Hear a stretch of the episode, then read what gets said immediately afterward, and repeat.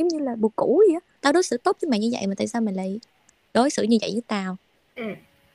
hồi đó mình mình cứ cố tìm ra câu trả lời. Đúng nó phải như vậy cho nên là mình mới chấp nhận được hoặc là mình cứ không chịu buông bỏ. Ừ. bây giờ mình cứ đặt ra thật nhiều cái gia đình thật nhiều thật nhiều cái sự gọi là giải thích. Mình càng thấu hiểu được cái hoàn cảnh của người ta từ những cái người ta đã trải qua. Và bản thân mình cũng vậy mình phải thấu hiểu được là à tại sao tính cách của mình trở nên như vậy tại sao người ta lại trở nên như vậy? Thì mình dễ dàng hiểu được mình dễ dàng chấp nhận thôi. Đó đặt lên để mình có thể cảm thông được cái lý do đó hay không mình có thể hiểu được người ta hay không